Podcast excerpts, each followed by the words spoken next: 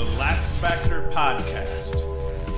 What is up, college lacrosse fans? You're watching episode number two hundred seventy-one of the Lax Factor Podcast. I am your host, Ted Hoost, and today we're going to preview uh, week one's games, including Duke, Bellarmine, Penn State, Colgate, Hopkins, and whoever the hell they're playing. Let's see here. Hopkins and Denver, which is going to be one of the, the big games of the weekend here.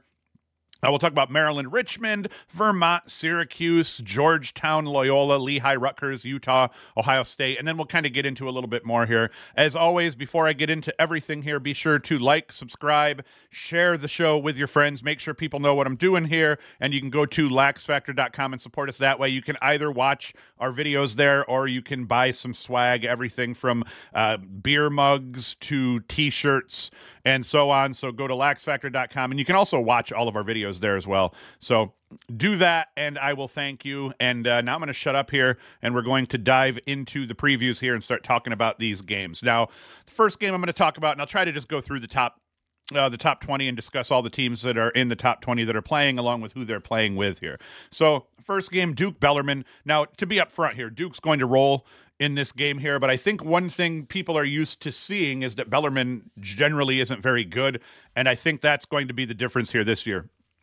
Bellarmine brings back Kyle Plaisted, uh, the A S U N preseason player of the year, one of the best attackmen in the country here. He's actually very highly ranked. I forget offhand here. I'm not completely ready to start publishing my Lax Factor uh, player rankings, offensive player rankings yet, specific to attack, but he's in the top seven despite the number of turnovers that he had a year ago. He put up forty goals, thirty-nine helpers. He was forty-one point two percent shooting, a very efficient threat and someone that you have to cover at all times because he's proficient in man up, man down. Down, or well, man up, and you know, if they get a break on man down, he'll score a goal too. Uh, he'll score some game winners. The guy is a threat at all times here. They also have Benny O'Rourke back for one final run. He was forty and twenty a season ago. Uh, defensively, J C Hagenbottom is back in cage. He stopped fifty-one point one percent of his shots a season ago and posted a nine and five record as a starter. Now with Duke, you know the deal.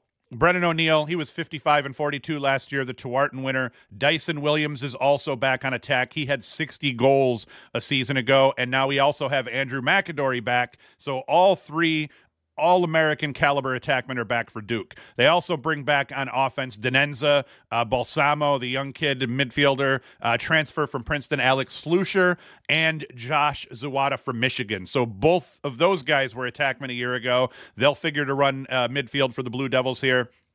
Just a, an embarrassment of riches all over, including on defense. Kenny Brower's back, potential defender of the year, uh, one of the best cover guys, if not the best cover guy in the country. I put him right up there with Ajax Zapatello from Maryland, and uh, he's as solid as they come. Athletic, mean, and crazy, uh, crazy physical. Uh, they also bring back Tyler Carpenter, rabbit of an L S M. He can take the ball away, roam the field, mix it up. He could play L S M and down close if they really needed him to. Um, they bring back uh, Boyer. He started sixteen and nineteen games a year ago, another physical pres- presence on defense. And then transfer goalkeeper Griffin Rack, uh, Rackauer from Princeton. He actually was a, a good goalie last year. He just ended up sitting behind the kid that Princeton ended up playing through the remainder of the year. But Rackauer started their first five games. He posted a fifty-seven percent save percentage. He ended up losing the gig though, and he ends up at Duke. So that gives them stability in cage. Once again, they use the transfer portal to add talent to their roster uh, in terms of grabbing a goalie.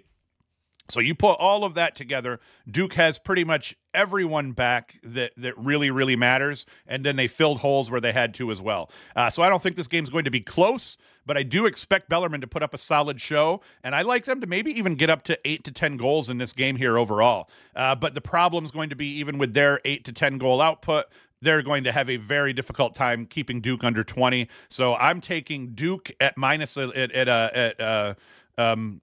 Minus eleven. I think that Duke's going to be able to beat to, to win this game by uh, twelve, thirteen, maybe even fourteen goals when all is said and done. And that sounds crazy because I'll, I'll, I'll still say that I think Bellarmine will put up a respectable fight, but they're going to slow burn this. I, Duke will, I think, to a big win. Now, the problem with Duke is sometimes they don't try to beat the pants off teams, and they will maybe sub early and often, especially in these early tune-up games. So that could play into this. I'm still taking Duke Uh, as an eleven-goal favorite because I think they're going to cover this overall. So that's the Duke game. Let's move on. We're going to talk about Penn State and Cor- uh, Colgate. here. And uh, Penn State, they have some uh, questions to answer offensively. They lose Jack Traynor. You know, he was kind of tied to the D N A of this program. The Nittany, and you're going to see that a lot. A lot of teams have lost guys that have been there for seemingly forever, and Trainer's one of them. Uh, the Nittany Lions were number three in the country in defensive efficiency last season. Now, that was a huge reason they made the run that they did, and offensively, I think they had some guys that played a little bit better than they thought they were going to. The midfielder there from uh, Binghamton comes to mind.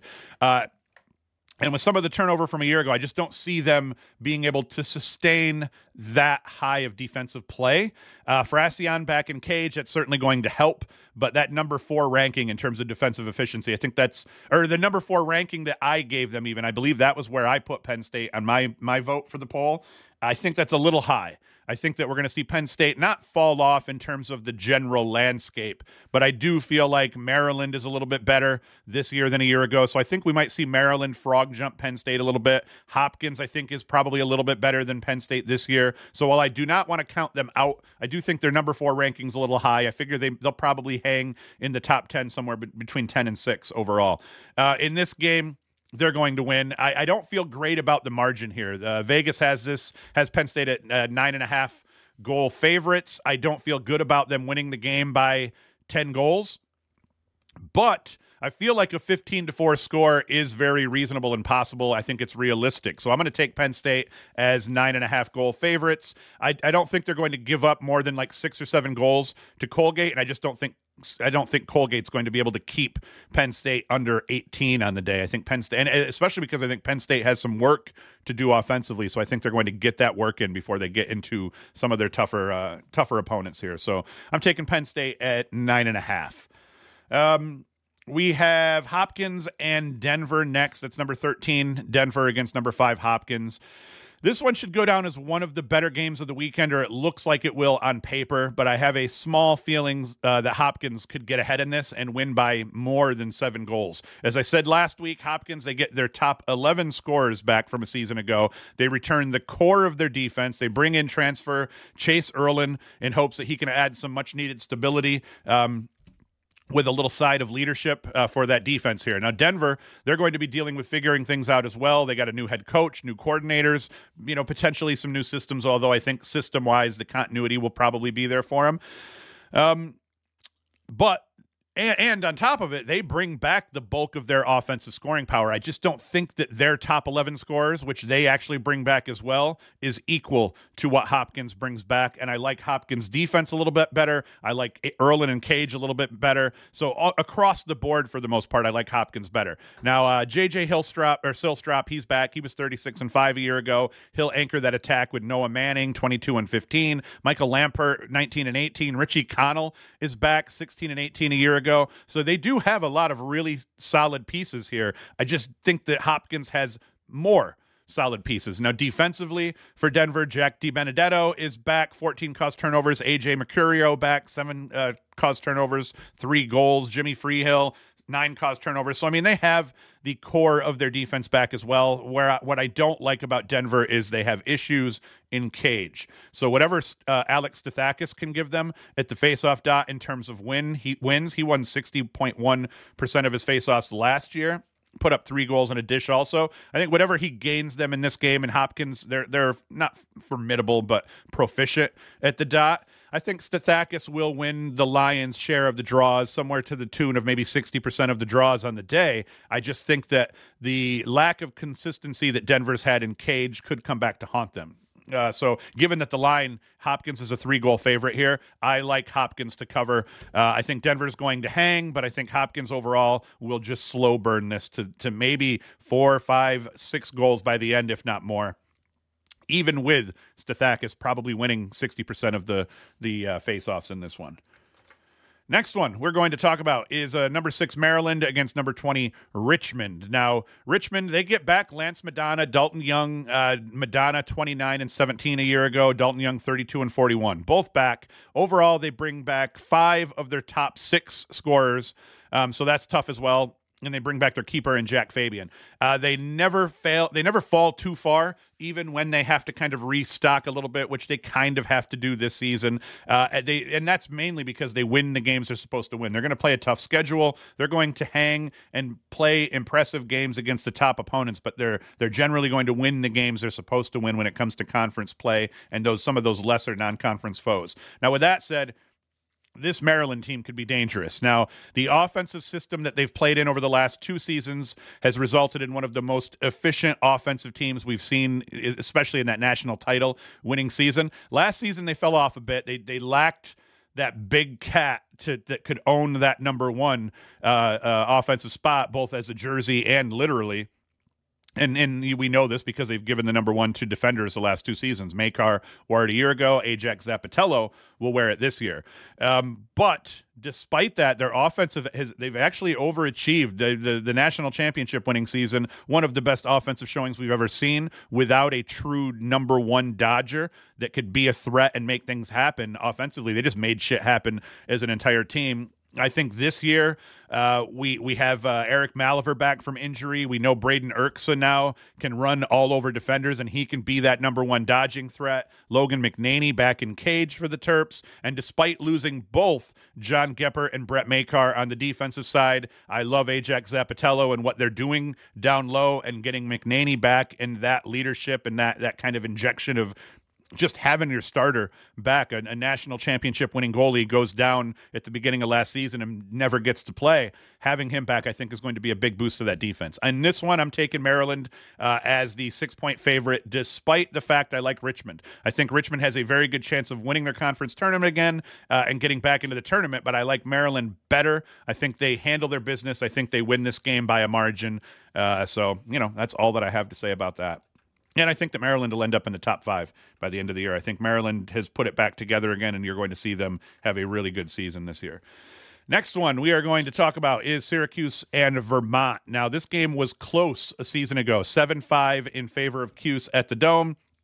I wish I could have said that the reason Syracuse struggled last year was because of faceoffs, but in reality, Tommy Burke, he won fifty-six percent of his draws in this one. So Richie U S A, he goes for forty-four percent. That's actually a pretty solid outing for Richie U S A compared to what he did the remainder of the season. Now, the issue on this day Uh, when they went seven five with Vermont was Spallina. I think he went like oh for thirteen shooting or something like that in this game.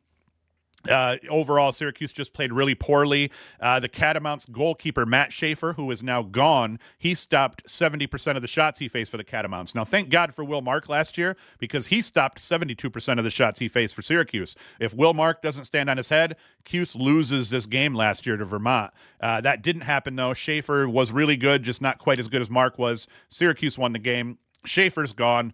Uh, I think the Syracuse offense is is much better than a season ago. Midfield-wise, they can go for days. Attack is going to be very formidable. Defensively, they're improved. At the dot, they're improved. Uh, so I think Syracuse is going to roll in this one. I will be in attendance at this game. Uh, um, so, yeah, six-goal favorite uh, Syracuse is. I'm taking them as the six-goal favorite. I think that they're going to win by a margin of eight or more goals, and it could even be a bloodbath. We shall see how that goes.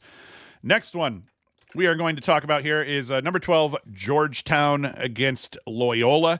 Now, I'm surprised they have the Hoyas as a four-goal favorite in this one. Loyola, always a formidable team. Georgetown lost a ton of offensive talent. Now, they they do bring back Bundy Junior, Haley. They bring in a couple of uh, transfers. Uh, who is it? Is it is it Slusher? Or I forget which Princeton player they brought in here, but uh still, they have a ton of offensive talent that they lost. They lo- lose their goalkeeper, so they're starting a freshman in net. They have a ton of things to figure out on both sides of the field.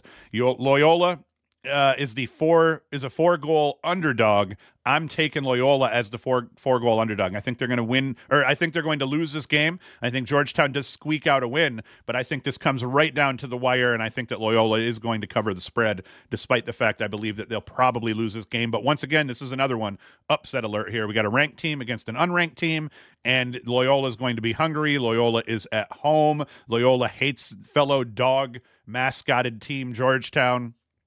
So I think Loyola's going to cover. I think they'll lose, but I would not be surprised to see Loyola pull off a win in this game, even though I think that it'll go to Georgetown ever so slightly. Uh, the next one we are going to talk about is Lehigh and Rutgers. Lehigh at Rutgers. Rutgers coming in at number fifteen. Now, Rutgers brings back everyone on offense from a season ago except for Brian Cameron. Uh, so offensively, they're going to be fine. Defensively, three new starters. The issue for Lehigh is that even though Rutgers may be a bit down compared to previous years, they too are dealing with the loss of some serious talent uh, at the both attack, at faceoff dot, you name it. They're they're hurting overall. Uh, actually, are they losing? Did Sisselberger? I think Sisselberger is gone, right? Sisselberger. It was a. Uh, Yeah, okay, so they did. I'm not crazy. They did lose Sisselberger as well. So, yeah, I think Lehigh has a lot to figure out. I think Rutgers offensively is going to be very good. I think that Lehigh is going to hang a little bit in this game. Rutgers is a four and a half goal favorite, so I'm taking Rutgers as the four and a half goal favorite. I don't love it. Uh, I think Lehigh is tough and could hang. I just think Rutgers is good enough offensively to kind of slow burn this be- to beyond the spread and for them to cover. So that's what we're going with. I don't know how that one's going to turn out for me here. Next one is Utah and Ohio State. Now, this could be a sneaky game for Ohio State. This is kind of my upset alert here because when you look at the rosters, Ohio State loses their entire identity from a season ago or from the last four seasons. Jack Myers has been the man uh, for the Buckeyes for a while offensively. Seems like he's been playing there since I was a wee lad. Utah brings back everyone on the offensive side of the ball. Uh, Ryan Steins, he could be the real deal offensively for Utah. Defensively, they get their goalie back. They get their starting poles back. So overall, Utah has a very good squad. They were they they made the tournament a season ago. And this season, hey, you know, it's it'll be interesting to see what they can do because I think that they could actually improve upon what they did a season ago. My only caveat for Utah, and it's specific to this game, is that even though I think that Utah could pull an upset on Ohio State, the reason I don't think they will, and the reason I think that Ohio State's still going to cover as a two and a half goal favorite is at the faceoff dot. Tommy Burke comes into Ohio State from Vermont, so Ohio State ends up with an All-American level faceoff guy, and Utah has nobody Uh, to answer to answer that call, I don't think, against Burke. So I think that Utah's going to put up a valiant effort, but their face-off woes are going to hurt them, and Ohio State's going to cover that two and a half point spread. Um, I don't feel great about it because we see a lot of times teams can overcome face-off woes and still just play well as if it didn't. The face-off didn't even happen.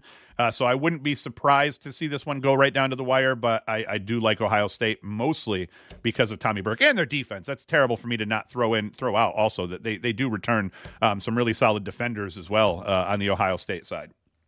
It's just I think Tommy Burke is going to be the X factor in this one. Now, if we kind of start to go through and we look at the rest of the games that I didn't talk about, we have High Point and Mercer kicking everything off at eleven a.m. Saturday. Uh, I already talked about Duke Bellarmine. Uh, I, I like High Point over Mercer. High Point looked really good in the fall. They looked really good so far from what I've heard in the spring. So I think High Point's going to wax Mercer. V M I Cleveland State, flip a coin on that one. I'm going with V M I. I don't know why, home team. Uh, we talked about, and then Navy, Mount Saint Mary's. Obviously, I'm going with Navy in this one, but the Mount has been tough, and they're pesky, and they are a rival. I'm going with Navy, but Mount the Mount could play tough. We have Merrimack and Bucknell, taking Bucknell in that bad boy. Hofstra and Wagner, we're going with Hofstra. Saint John's, New Jersey Tech, Saint John's. Air Force Marquette. I'm going with Marquette. I think Marquette could actually have a put a uh, put a really good season together here. And then we have Sunday's games that I didn't talk about. Uh, Mercer and Hampton. We'll go with Mercer on that one. Sacred Heart, Stony Brook. I'm definitely taking Stony Brook. I think Stony Brook will have a could potentially have a very good team again. And uh, I'm going to go with uh, Providence over Holy Cross. And then Syracuse has a quick turnaround. I'll talk about this one Sunday here, but they they play Colgate uh, on Monday. They're going to wax Colgate. Syracuse should be three and oh heading into the Maryland game the following weekend. So I'll be I'll be at the Vermont game um, this Saturday. I will be at the Maryland game on, what is that, the seventeenth or the eighteenth in a couple of weekends.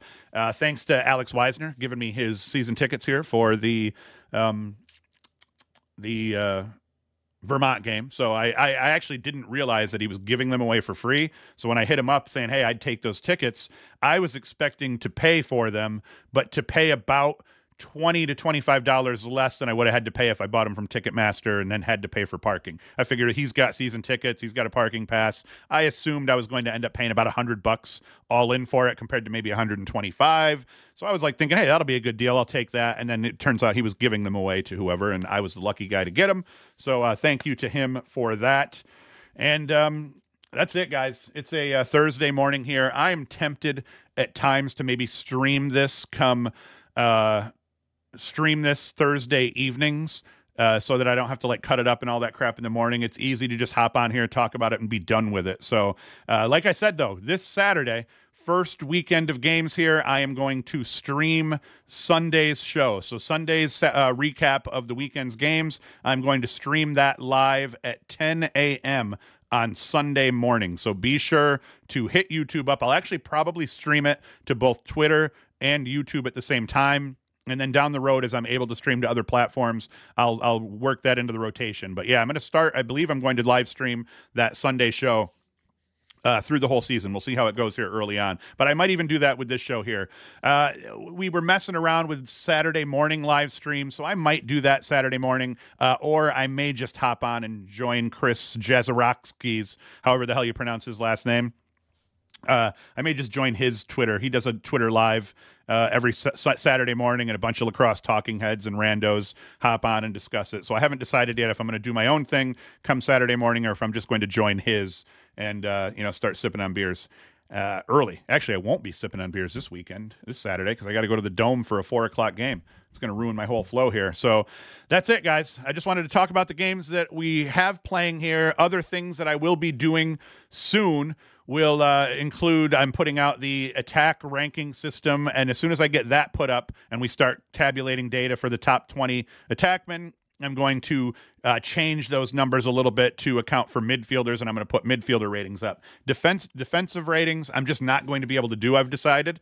Uh, the problem's going to become just we don't have enough stats that they keep for defenders in the sport of lacrosse to make it really meaningful. Uh, so it would all have to be weighted with a little bit of stupid judgment. And my attack rankings, there is zero judgment played into it. It is formulas that I've put together to cover a couple of different aspects of the game. And the whole goal, before I get into it and tell you guys all what the rankings are, the goal of this isn't to say, hey, this is the rank order in terms of who's the best uh, attackman and then go down from there. The goal really is to rank them in terms of, if you're playing this team, how much do you have to pay attention to this attackman in all facets of the game? So my my the the the, the formulas end up considering things like points per game. Obviously, it considers shooting percentage compared to on-goal percentage, with the idea being the wider the gulf between your shooting percentage and your on-goal percentage, that should be a knock on your score to a degree compared to guys who have a solid uh, shooting percentage as well as a lower on-goal percentage. The idea being the more shots you put on cage that you don't score, those are going down as saves and the ball's going back the other way.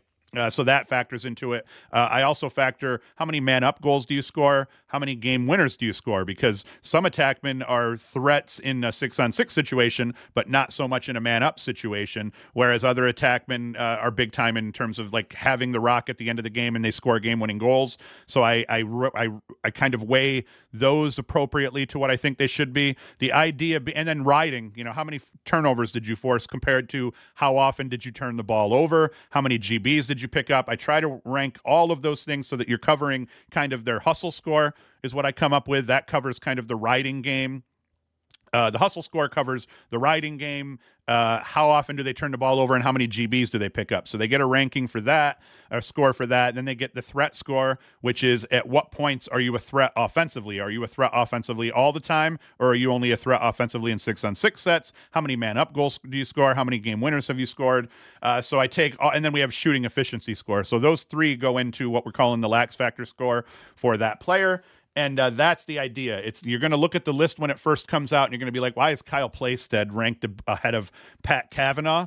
The reason being, Kyle Plaisted has less help offensively compared to Kavanaugh. Kyle Plaisted has a much higher shooting percentage uh, compared to Pat Kavanaugh, with a lower on-goal percentage in Pat Kavanaugh. So like we, it's not trying to say, for instance, that Kyle Plaisted is better than Pat Kavanaugh. What it's trying to say is that in the context of a game, if you are playing Bellarmine, you have to account for Kyle Plaisted. Otherwise, he's going to put points up on you and make the game a little bit closer than it should be. So it's not a perfect metric, just like anything computer-wise, any computer rankings that take judgment out of it.